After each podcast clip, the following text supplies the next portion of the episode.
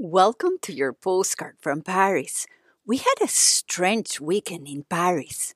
In a moment of reflection, I wondered how can two mornings, Saturday and Sunday, feel so different?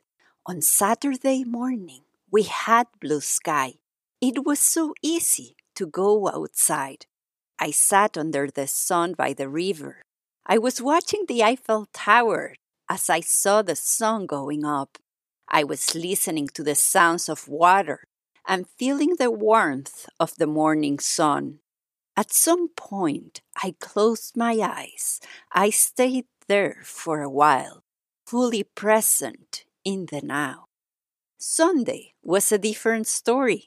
We woke up to a gray sky with light rain falling from the sky. The strong wind made it hard to walk. The legs required strength to move forward on the way back. The humidity and coolness leaked inside the feet. However, the weather didn't stop us from going out.